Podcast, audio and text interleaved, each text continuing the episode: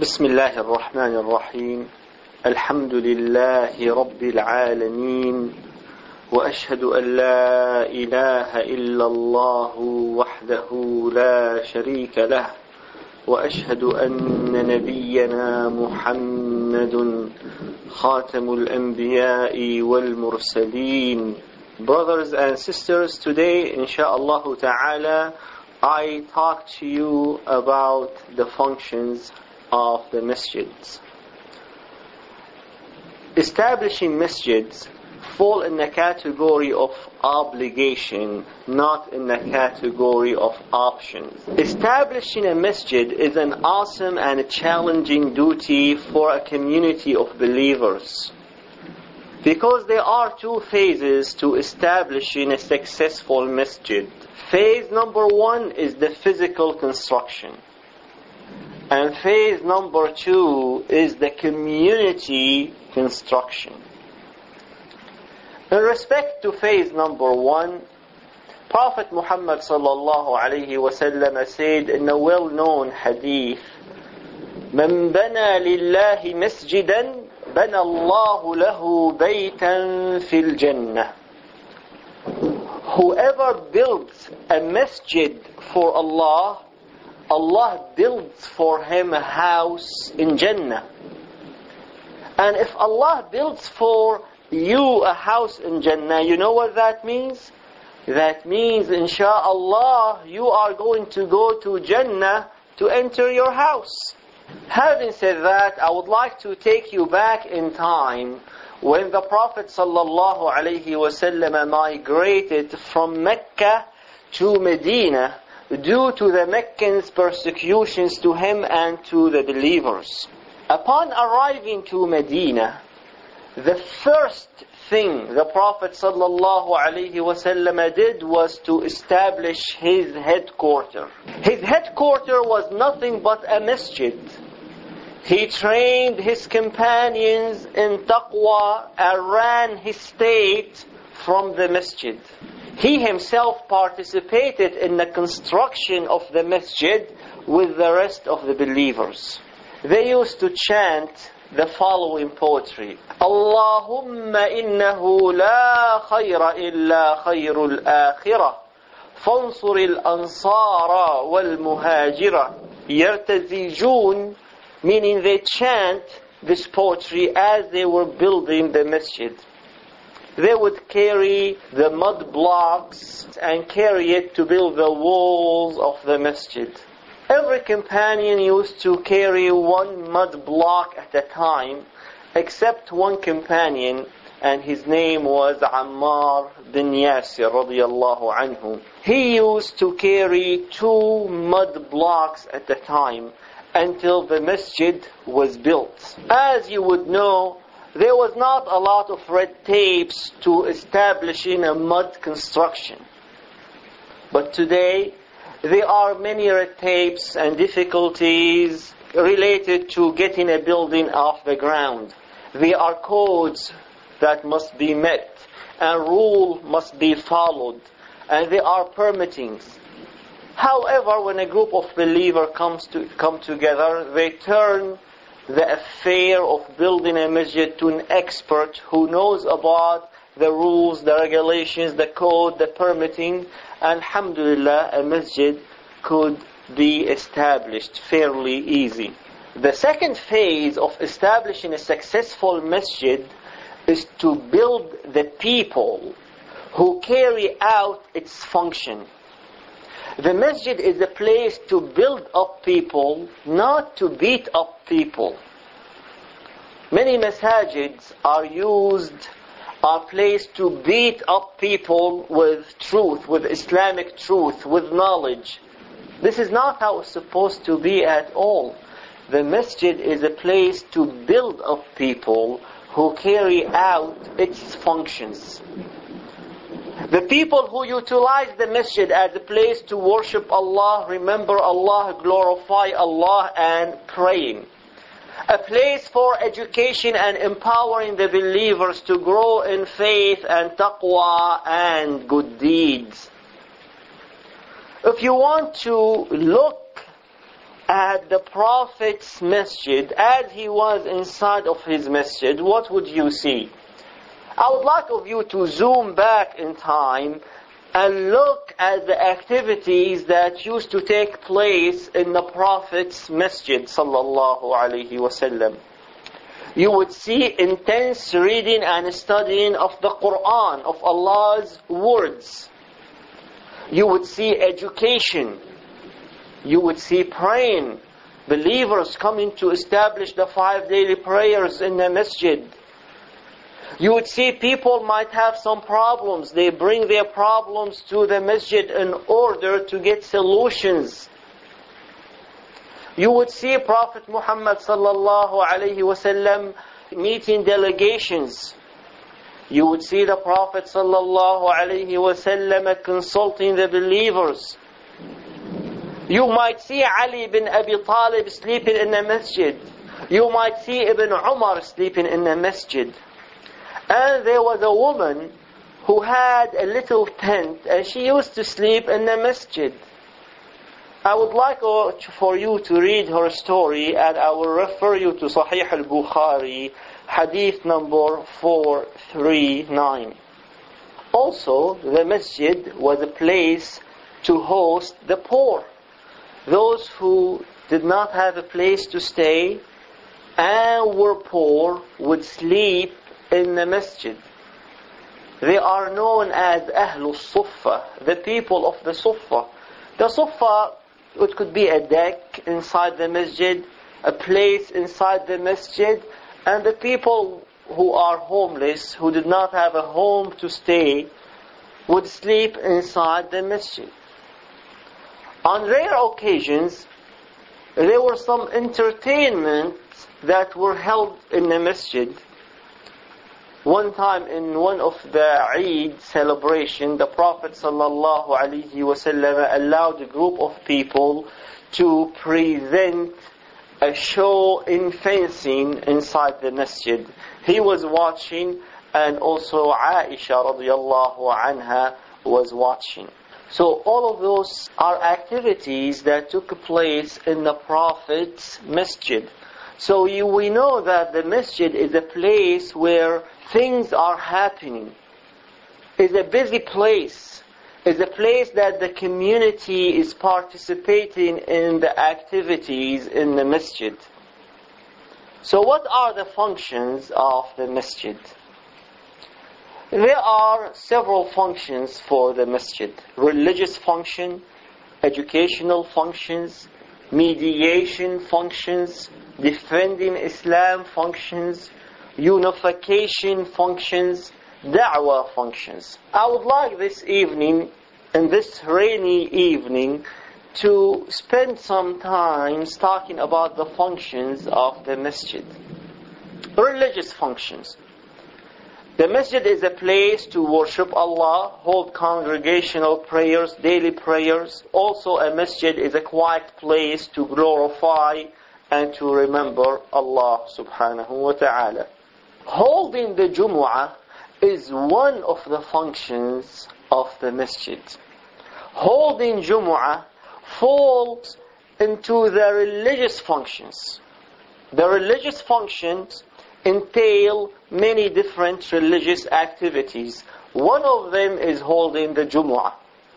Even though that is very important, but the role of the masjid is not limited to holding a Jumu'ah. And let's face it, many masajid across United States today are being formed only for the purpose to hold the Jumu'ah. While that is important and good, we need to remember that holding the Jumu'ah is one aspect of the religious function of the masjid, but there are more functions the masjid had an educational function. سبحان الذي يسبح الرعد بحمده والملائكة من خيفته A masjid is a place to receive religious education for adult men and women and also for children. Education based on Quranic truth and prophetic truth to help us to grow in Iman and Taqwa and inspire true and meaningful worship and application of religious knowledge that helps Muslim to live Allah's way, to be better husbands, wives, and mothers and fathers, to be a better person altogether, to be 100% Allah's slave, to be a full-time slave to Allah, not a part-timer, to be a full-time lover of Allah, not a part-timer. That is the educational function of the masjid. The masjid also plays a unification function. The masjid is responsible to bring people of different backgrounds together. I will give you the example of the Aus and the Khazraj, the two major tribes that lived in Medina. Those two tribes had it against one another for a long time, fighting, killing, and hating one another. Allah subhanahu wa ta'ala opened their hearts to Iman and caused their hearts to be in agreement and harmony. Allah Azza wa Jal said, لو أنفقت ما في الأرض جميعا ما ألفت بين قلوبهم ولكن الله ألف بينهم If you spend the wealth of the earth to bring their hearts together, you would not be able to bring their hearts together. But Allah brought their hearts together. This is in Surah Al-Anfal, ayah number 62.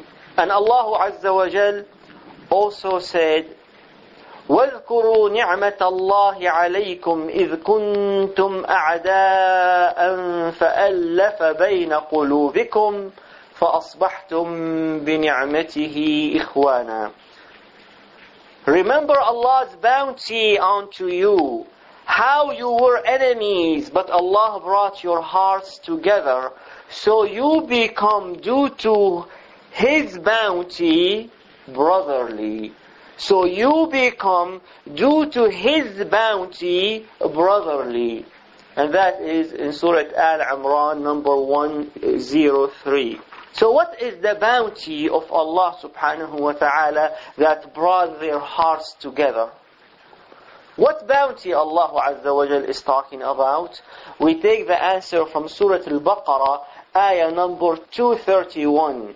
Allah Azza wa Jal said, واذكروا نعمة الله عليكم وما أنزل عليكم من الكتاب والحكمة يعظكم به and remember Allah's bounty upon you and that which He revealed unto you of the scripture and of the wisdom.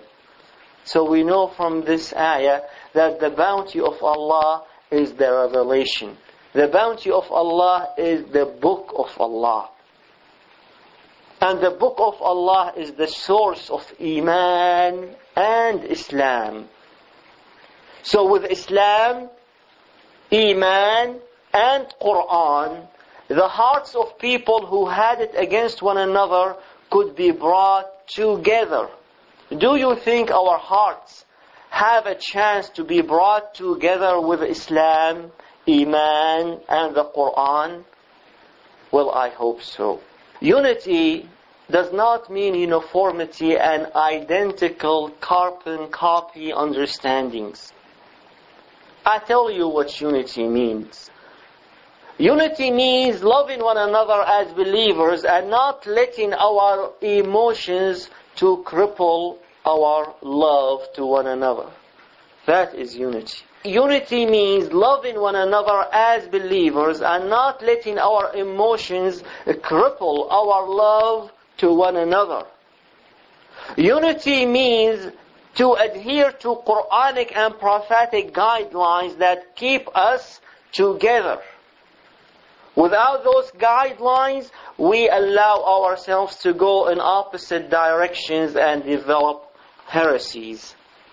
Allah Azza wa Jal gave us very, very, very useful tool to address our differences. He said in Surah An-Nisa, يا أيها الذين آمنوا أطيعوا الله وأطيعوا الرسول وأولي الأمر منكم. فإن تنازعتم في شيء فردوه إلى الله والرسول إن كنتم تؤمنون بالله واليوم الآخر. ذلك خير وأحسن تأويلا. في سورة النساء آية number 59 459 Allah Azza wa Jal said, O who you believe, obey Allah and obey His Messenger and those who are in authority amongst you. If you disagree on an issue, turn it to Allah and His Messenger if you believe in Allah and the last day. For this is good and brings better outcomes. So when we dispute a matter, we must bring it back to the religious truth. And when we do that, we gain one of two benefits. What are those two benefits? Benefit number one, when you bring the disputed matter to the religious truth, you might see your own fault or misunderstandings, so you leave your position and migrate to the truth. Because supposedly all believers are after the truth. But if that does not happen, you know what happens? Is the second benefit. You develop an understanding of your brother's views. His views may not be convincing enough for you to abandon what you feel is the truth. But you develop an acceptance and a higher level of tolerance of his views. See how that works? When we bring our differences to the book of Allah and the sunnah of the Prophet sallallahu alaihi wasallam, there is a guarantee for goodness.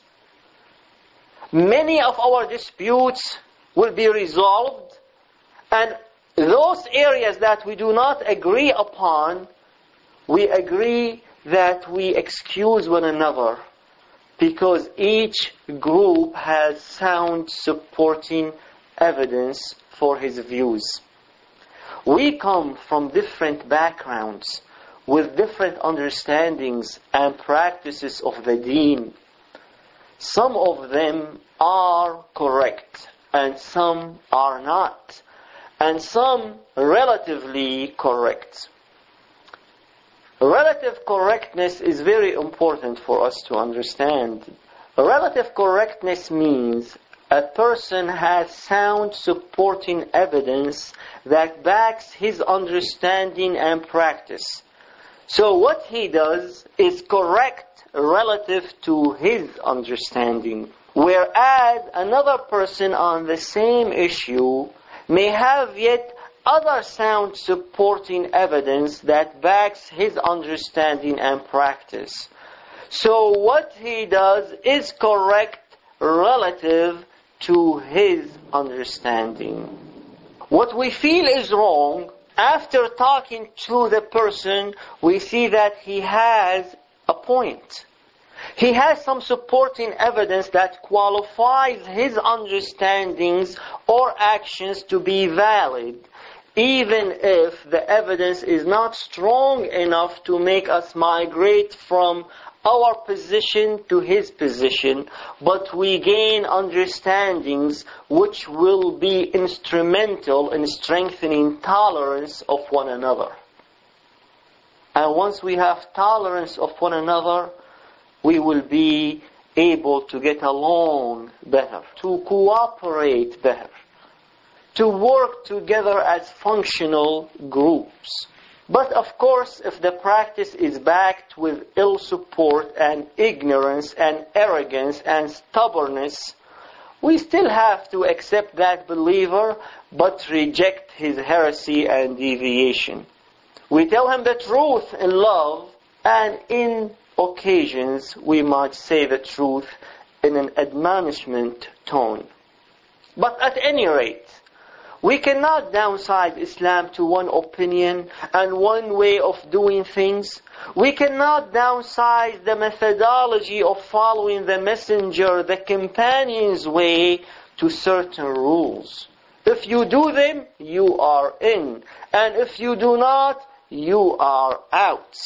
In respect to the truth, the truth is one in respect to Allah's knowledge. However, in respect to the scholar's statements, the truth can be found in one of them.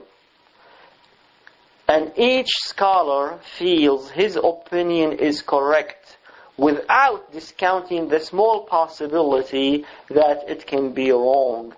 As he feels the opinion of the other scholar is wrong without discounting the possibility that it may be right. And with that being our state of mind, we can work together to obey Allah Azza wa Jal. He employed us to worship Him together in unity, and He forbid us from dispute. Allah Azza wa Jal said in Surah Al-Anfal, وَأَطِيعُوا اللَّهَ وَرَسُولَهُ وَلَا تَنَازَعُوا فَتَفْشَلُوا وَتَذْهَبَ رِيحُكُمْ وَاصْبِرُوا إِنَّ اللَّهَ مَعَ الصَّابِرِينَ In 846, Allah Azza wa Jal says, Obey Allah and His Messenger. Remain patient, for Allah accompanies the patient. Do not pull against one another. If you do, you fail and lose your winds. Do not pull against one another. The word in Arabic, naza'a. Naza'a means to pull something out. Allah subhanahu wa ta'ala does not want us to pull against one another. A tangible example I can think of of pulling against one another is the game tug of war, where there's a rope and a group of people hold the rope on one end and another group of people hold the rope in another end and they pull against one another. They pull and they pull and they pull. Each group tries to pull the other. And what happens at the end, both groups will be exhausted, tired, and no one moves forwards. No one moves forward because they were pulling against one another. But if we take that rope, we attach it to a car, a big car, and both groups hold the rope from one end and they pull, they will be able to pull the car. They will be able to pull a building. They will be able to pull a school. But we need to hold the rope from one end. And that's what Allah subhanahu wa ta'ala tells us in Surah Al-Imran. He says, وَاعْتَصِمُوا بِحَبْلِ اللَّهِ جَمِيعًا وَلَا تَفَرَّقُوا In 3103, Allah subhanahu wa ta'ala said, You all together hold to Allah's rope. All together. Hold to Allah's rope. Meaning you hold to it all together from one end. The Quran is Allah's rope. The Quran is the unifying force that keeps us together. When we come together around this book, the companion's way, we have a true and genuine unity. And the masjid has to play a unification function. The preaching and the teaching in the masjid should focus on unifying the believers, not splitting the believers into groups and sects, where we have a masjid for the Arab, and a masjid for the Pakistani, and a masjid for the black Americans, and another masjid maybe for the white American. That is not functional at all. We are an ummah we come from different backgrounds. You have people who are from Egypt, people who are from Pakistan, people who are from Palestine, people who are from Morocco. Those people are a sample of the Ummah of Prophet Muhammad. We have people from United States. So all of us as a sample of the Ummah of Prophet Muhammad sallallahu alaihi wasallam, and we must demonstrate that we as an Ummah can come together and hold all together to the rope of Allah subhanahu wa ta'ala. Another function of the masjid is the da'wah function. The masjid is a place to launch programs to bring the truth about Allah, about Prophet Muhammad and Islam to the masses. If that means on your radio stations and TV stations, then that becomes a mandatory duty for the believers. A believer who really understands the benefit of worshipping Allah is anxious to bring others to the truth for them to enjoy the benefits of worshipping Allah. Thus, it's a deficiency in worship to neglect inviting people to be on the path of Allah. He, Allah, wants us to invite all to His path.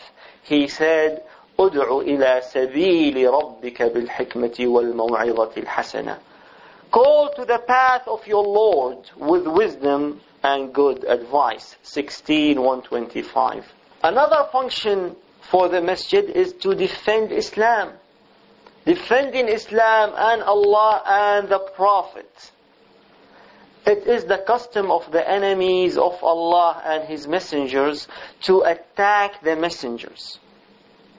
Nuh was attacked, Abraham was attacked, Musa was attacked, Harun was attacked, Isa was attacked, and Prophet Muhammad sallallahu alayhi wasallam had his share of attack then and now.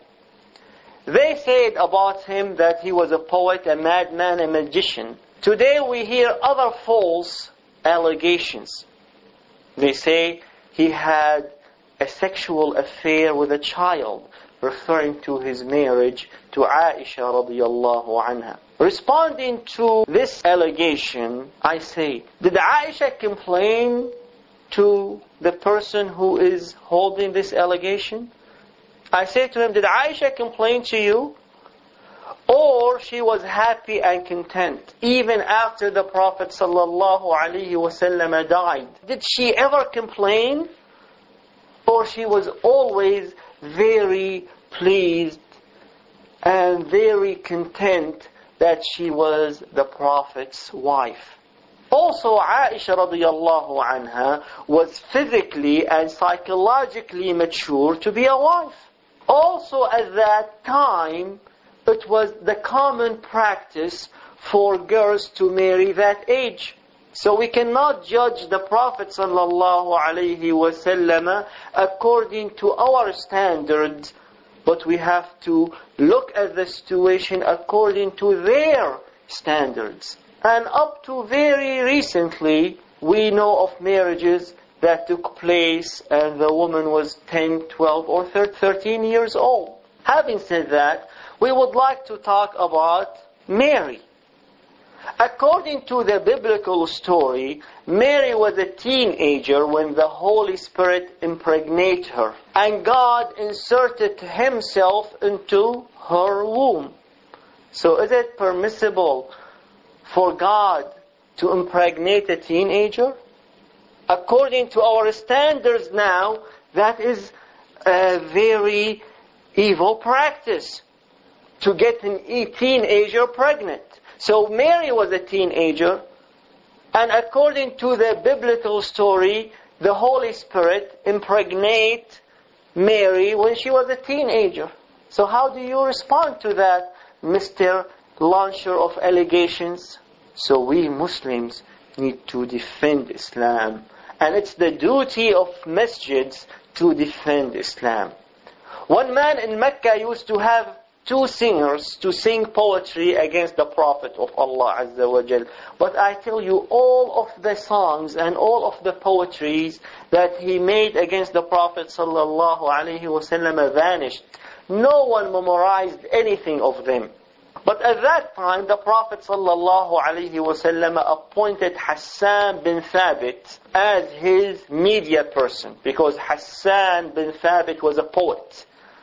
And Hassan would compose poetry refuting the allegations of the pagans and promoting the truth about Islam and about the Prophet. That was how they conveyed messages to the people. In our time, Islam is being attacked on many fronts. Muslims more than ever need to be educated and trained to refute the false accusations and Muslims must have the means to refute those allegations. If that means owning TV and radio stations and other means of broadcasting, then it becomes a duty, a fard upon Muslims to own TV stations and radio stations to defend Islam and promote the truth about Islam. And that falls into the function of the masjid. Another function of the masjid is a welfare function. And that is to assist the poor and the needy and those who are in distress by distributing zakat money according to Quranic and prophetic guidelines. Another function for the masjid is the mediation function. To mediate and solve problems amongst believers related to all aspects of life. A Muslim must not sue another in a court that does not rule according to Islamic rule. If a woman wants to divorce her husband, she cannot take him to court and take half of his wealth because that is injustice according to Islam. But a Muslim can go to court and use the court system to get that which is Islamically right. Who should carry out the masjid's functions? The people. The people of the masjid should carry out the masjid's functions. Some people think, however, all of those functions should be filled by one person. They should be filled by the imam. It's the imam responsibility to hold the classes for adult men and women. And classes for children. Classes on Islam for new converts. Mediate problems between Muslims. Offer counseling sessions. Promote Islam. Defending Islam Seek the poor and the needy and help them. Maintain the structure of the building, cleaning, painting, and mowing the grass. Holding Jumu'ah, maintaining a mailing list, record lessons and khutbah, purchasing needed supplies to name a few. Some people think it's the imam responsibilities to do all of that. I say no. That is not the imam responsibility. The imam responsibility is the community construction. Because we say there are two phases of establishing a successful masjid. Phase number one, the physical construction. And the person who is expert in the area of building should be in charge of this project. And then when it comes to the community construction, you need to put the right person in charge. And that is the religiously educated, mature individual who is trained and able and knows Islamic truth that allows him, by the help of Allah, to do that very important duty, the construction of the community. And the community fills the functions of the masjid. You see how that works? Allah subhanahu wa ta'ala said in reference to the second phase of building the masjid. We said the Prophet sallallahu alayhi wa sallam said in respect to the first phase of building a masjid, من بنى لله مسجدا بنى الله له بيتا في الجنة. Whoever builds a masjid for Allah, Allah builds for him a house in Jannah. Now, in respect to the second phase, and the second phase is the community construction. Allah Azza wa Jal said in Surah At-Tawbah, ayah number 18, 9, 18. إنما يعمر مساجد الله من آمن بالله واليوم الآخر وأقام الصلاة وآتى الزكاة ولم يخش إلا الله فعسى أولئك أن يكونوا من المهتدين Those who tend to Allah's masjid are those who believe in Allah and the last day and establish the salah and pay the zakah and fear nothing but Allah, those are to be the rightly guided. Focus on the beginning of this ayah. Those who tend to Allah's masjid, meaning those who fulfill the functions of the masjid are those who believe in Allah and the last day and establish the salah and they give the zakat and they fear nothing but Allah. And the Imam is responsible to convey the truth to the community that will make the community according to what Allah subhanahu wa ta'ala described in this ayah. So it's the duty of the Imam to provide theological truth about Allah that produce quick and accurate application of His rules. The duty of the Imam is to make his community fully aware of the last day and the implications of believing in it. Not simply believing that it shall take place, but the very implications of believing in it. The implications of believing in it is a very strong motivational tool for us to do good work and stay away from evil work. The duty of the Imam is to present religious truth that make you by Allah guidance fear none but Him. Fearing Allah only liberates us from all kind of fears. All kind of fears that inhibit our taqwa and iman development. And of course, we are not talking about naturalistic fear that people feel to varying degrees, but we're talking about fear that takes place due to deficiencies in Iman. So the duty of the Imam is to help the community to acquire the religious truth and those who acquire those qualities that are described in this ayah are the people who tend to Allah's masjid. Those are the people who carry out the functions of the masjid. Those are the people who volunteer to do the work. Volunteering is a very, very important aspect of establishing a successful masjid.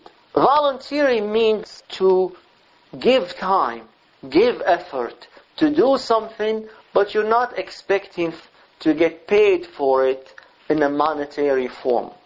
But Allah subhanahu wa ta'ala is the one who pays for you. Nevertheless, if a person has to dedicate all of his time to do something for the masjid, then this person must be compensated in order to provide for himself and his family. But nevertheless, there are many things that could be done on a volunteering basis. And no matter of what you think of yourself today, I'm sure that you can help to advance and enhance and fast forward the operation of the masjid. I'll give you some things you can think of doing. There are landscaping needs to be done, newsletters, sport activities, organizing events, cleaning the masjids, serving food, distributing flyers, maintaining contact lists, preparing food, serving as a youth leader, school project, teaching kids, radio program, prison program, visiting the sick programs. All of those programs need volunteers. So when the volunteers are willing to volunteer, then the masjid comes into stride to fulfill its functions. We ask Allah subhanahu wa ta'ala to make us from the people who are rightly guided. وصلى الله وسلم وبارك على نبينا محمد